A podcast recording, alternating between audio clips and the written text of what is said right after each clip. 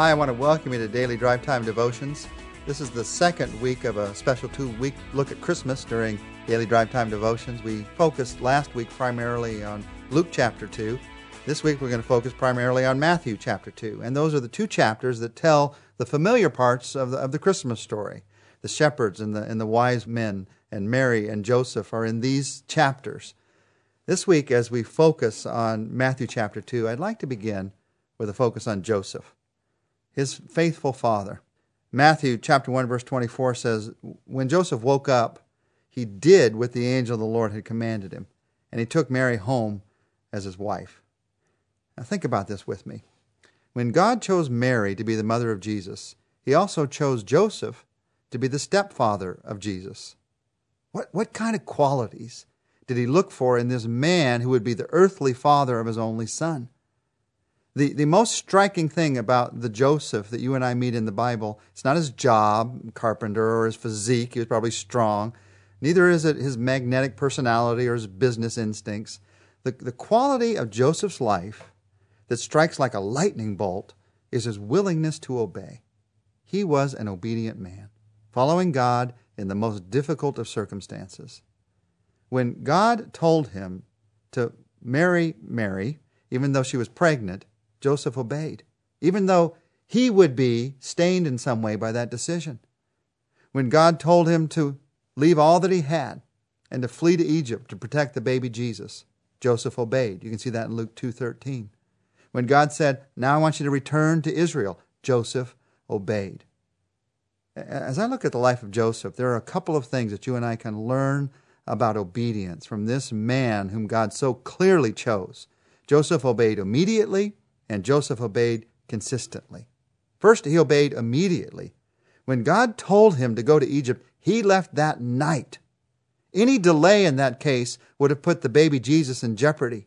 Re- remember that Herod was sending some people to Bethlehem to kill all the children two years of age and under. And if Joseph had delayed even a moment, Jesus would have been in jeopardy. Delayed obedience, maybe you heard this as a child, it's still true. It, delayed obedience is often disobedience. There, there is this refreshing immediacy to Joseph's relationship with God. When God said it, he did it. I want more of that in my life. I want to learn that from Joseph. He obeyed immediately, but he also obeyed consistently. He not only went to Egypt, he had to live there. And how about the obedience of keeping Mary a virgin for several months after their marriage? Had you thought about the daily and disciplined choice of obedience that Joseph had to make as a, as a new husband? For Joseph, obedience was not some occasional action or some emotional, spontaneous response. It was, it was a lifestyle. And, and these two, immediately, consistently, these two form a perfect balance.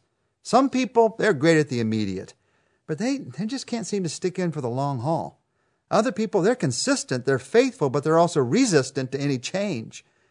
What I love about Joseph and what he teaches me about obedience is that he was able to combine both of these characteristics into one life.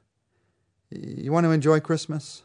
One of the ways I can enjoy Christmas, and one of the ways you can enjoy Christmas, is be obedient to God. The things that God asks us to do, He doesn't ask us to do these things because He wants to be a tyrant in our lives and keep us from having fun or joy. God's commands in our lives are put in place because He knows us, because He knows you. And He knows that the following of those commands in your life will bring about the most joy possible, will make you the kind of person that shows His light in this world. Now, if you're like me, you need, you need God's strength to obey God's commands. You can't do it on your own strength. God's also willing to give His strength. So let's ask for it right now. God, help us to learn from Joseph. And if there's some place in my life where I need to obey you immediately, and I'm not doing it now. I pray I do it today and feel the release of joy that comes when I decide, yes, I'm going to obey God. God, if there's some place in my life where I'm not obeying you, not obeying you consistently, I pray that I would do that now. I, I may have made the right first step, but God, help me to stay where you want me to be. Help me to obey consistently, for obedience to be a lifestyle in my life. Help me to learn from Joseph to find the joy of obedience in my daily life. God, strengthen me today to live a, live a life of obedience in praise and love for who you are and what you're doing in my life.